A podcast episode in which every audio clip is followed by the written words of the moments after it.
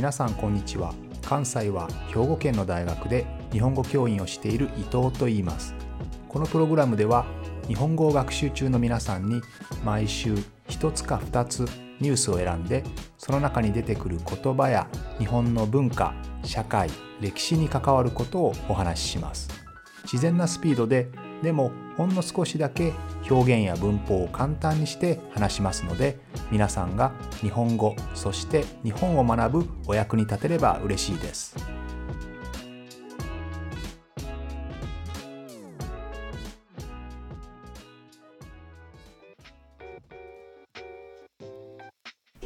少し前のニュースになりますが、福岡県の老舗旅館、老舗というのは古くからある、伝統的なという意味ですね。その老舗旅館がえお風呂のお湯ね、温泉が有名な旅館だったんですけれども、その温泉のお風呂のお湯をですね、年ににかいしか交換していなくて、えー、大きな事件になりました。で、お盆とお正月のこのにかいだけしかお湯を交換していなかったみたいで、大きな事件になりました。その旅館の社長は、この温泉は源泉かけ流し、源泉というのはあのお湯が沸いてきた沸いてきた温泉のお湯がそのまま出てるんですね。その源泉をかけ流し、かけ流しというのはずっと注ぎ込んでそのまま流れていく、つまりずっとお湯が循環しているので、水質、水のクオリティには問題がないというふうに考えていたというんですが、実際にはそんなことはないですね。お風呂の底の方、下の方にあるお湯というのは入れ替わらずにずっと残ってしまう可能性もありますし、ですので福岡県の条例、ルールですね、ルールでは週にいっかい以上は必ずお湯のお湯をすべて入れ替える、お風呂の中のお湯をすべて抜いて、そして新しいお湯に入れ替えるということを決めているわけですね。でもそれを年ににかいしかしていなかったということで、大問題になったわけですね。そしてその社長は記者会見をしてみんなに謝った後、自殺してしまったんですね。社長の車からは遺書が見つかったようです。日本は昔から温泉が非常に有名ですよね。まあ、火山大国ですので、火山がたくさんありますので、日本にはさんぜんぐらいの温泉地があるというふうに言われていますね。もちろん世界にもたくさん温泉地はあって、まあ、古代ローマ時代からね、いろいろと温泉というのは利用されてきたわけですけれども、まあ、世界で温泉の利用法というのはですね、基本的には怪我とか病気を治すものですね、あるいはあの遊び、えー、つまり泳いだりするね、そういうものが中心ですよね。あるいは飲泉という、えー、飲泉というのは泉を飲むと書きますけれども、まあ、温泉のお湯を飲んでですね、まあ、健康にいい効果を期待するというような、どちらかというとそういう目的が多いんですけれども、日本での温泉の利用法というのはやっぱりお風呂としてのですね、そういう病気とかそういうものではなくて、まあ、お風呂に入ること自体を楽しむというような、えー、そういう文化が非常に根強いですよね。温泉の利用と合わせて銭湯ですね。銭湯というのは銭にお湯と書きますけれども、まあ、銭というのはお金の意味ですね。えー、湯というのはもちろんお湯という意味ですので、まあ、お金を払ってお風呂を楽しむという、まあ、この銭湯文化というのも、えー、日本では温泉の利用と合わせて非常に歴史の深いものがありますけれども、日本でこの銭湯ですね、みんながお金を払ってお風呂に入る、まあ、こういったものを利用するようになったのはですね、一番最初は奈良時代ぐらいまで遡ると言われています。その当時、えー、お寺でですね、いろんな行事を行いますね。お祈りをするとかいろんな行事が行われますけど、その前には沐浴といってですね、まあ、お風呂に入って体を清める、体をピュアにするということをしていたわけですね。で、まあ、こういうお風呂がお寺にありますので、その当時ですね、仏教民衆に広げようということで、そのお風呂をみんなに貸すようになったんですね。で、人々はお風呂に入りたいですからお寺に来る。そしてお寺に来てお坊さんの話を聞く。それによって仏教がどんどん広がっていくと。まあ、これが実は、えー、銭湯の始まりだというふうに言われています。これがどんどん民間にも広がっていて、お寺だけではなくて、えー、銭湯を営むような、銭湯を営業するようなお店も少しずつ増えてくるんですよね。でも当然、まあ、日本は温泉国ですけれども、火山国で温泉がたくさんある国ですけれども、でもやっぱりお湯というのはとても貴重な大事なものですので、お湯は大切に使わなければいけないわけですね。ですので、えー、銭湯には蒸気を使った、えー、温泉と、そしてお湯に実際に入る温泉あ銭湯ですねがふたつあったんですね。最初の方はいわゆるお風呂というよりはサウナに近いですよね。サウナだとお湯の量は少なくて済みますもんね。そしてだんだんこのサウナのような蒸気で温める銭湯と、えー、お湯に浸かって入る普通の、えー、お風呂ですねがだんだん一緒になってきて、えー、半身浴のように下半身はお湯に浸かって、そして上半身は、えー、蒸気で蒸し風呂サウナのようになるという、まあ、こういうお風呂がどんどんできてくるわけですね。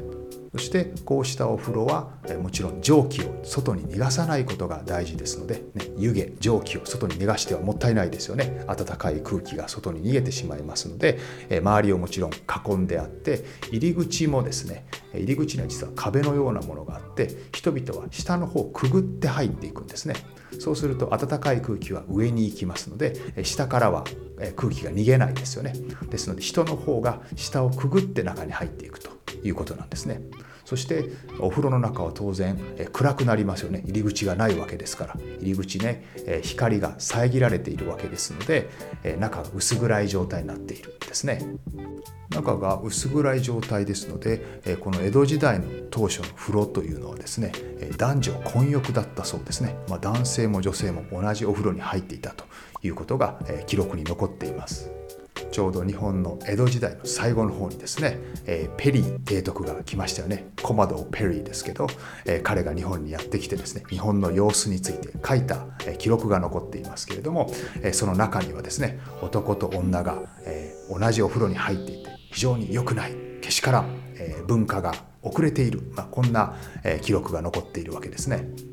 もちろん江戸時代から何度も日本の政府江戸幕府は何回も禁止令を出してるんですね。男女混浴の禁止令というのを出しているわけですけれども、なかなか人々は言うことを聞かなかったんですね。でも明治維新が起きて国を海外に開くということになった時に、日本は野蛮な国である、日本は文化的に遅れた国であると思われると困りますので、ここできちんと禁止令を出してですね、完全に男女混浴というのをやめさせたんですね。当時は銭湯には湯名といってですね、いわゆる女性が赤すりをする、えーまあ、そういうサービスがあったわけですけれども、まあ、女性がですね、男性の背中を洗ってあげると。でもちろんですね、それだけで終わるはずもなくて、その後性的な行為に及ぶわけですけれども、まあ、そういった女性ですね、ユナという女性がいたんですけれども、そういった人たちもどんどんなくしていってね、日本をクリーンな国に見せるということをまあ大事にしたわけですね。このように世界に国を開くときに、まあ、世界の人々を招いても、まあ、恥ずかしくないような国にしたい、そのように思われたいというのはですね、別にこの江戸時代とか明治時代とかそういう古い時代のことだけではなくて、もちろん例えば世界でもオリンピックを呼ぶ、ね、オリンピックはいろんな国で開催されますけれども、やっぱりオリンピックをするとなったら、その年には例えば、えーと、ホームレスの人がいないようにとかですね、日本でもこの間東京オリンピックがありましたけれども、その時にも結構問題になったのはですね、日本のコンビニエンスストアにはあの少し性的な漫画というのが売ってるんですよね。えー、それが非常に問題になったりとかですね、やはりこう海外に開く、海外の人々にいろいろ見てもらうという時にはですね、えー、そ, そこに恥ずかしくないような文化を示したいという、えー、心持ちが働いて、えー、国がそれに向けて動き出すということがよく起こるわけですね。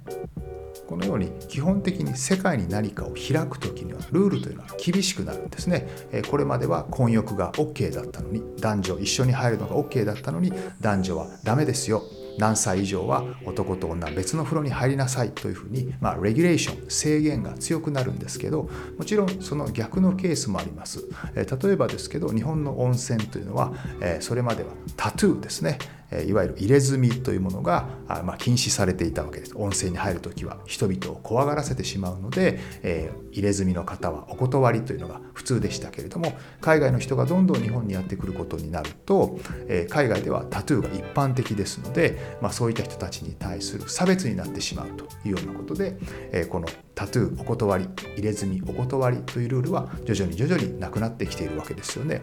で、同じようにですね、日本が江戸時代から、えー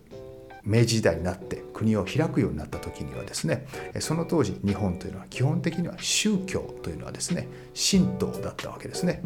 神道が中心だったわけですけれども、世界からいろいろな人々を迎え入れる時に、え神道しか認めてないんですか、他の宗教ダメなんですか、キリスト教禁止ですか、えこんな風に思われると困りますよね。日本は文化的に遅れた国だ、こんなことも自由にさせてもらえない国なのかと思われると困りますので、日本政府はその当時はどの宗教も自由ですよ、信教の自由を認めますよと、まあ正直形だけだったんですけどね、そのような形にしたわけです。ですのでやはり国を開くときにその国独自の文化というのは少しずつ変わっていくということでしょうね。最後に日本で今でも残っている銭湯文化ですけれども、この銭湯も最近はどんどんどんどん少なくなってきてますよね。というのは昔はお風呂というのはインフラの一つだったわけですね。そしてどの家にもお風呂があるという状態ではなかったので、人々はやっぱり自分の家にお風呂を作るよりも銭湯に行った方が安かったので、銭湯というのはまあ水道やガスと同じようにインフラだったわけですけれど、まあ、今はどの家にもお風呂もシャワーもあるありますので、えー、銭湯というのが少しずつ少なくなってきているわけですよね。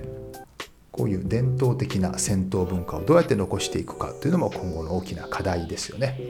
ということで、えー、今日は、えー、温泉・銭湯の話でした。また来週も聞いてくれると嬉しいです。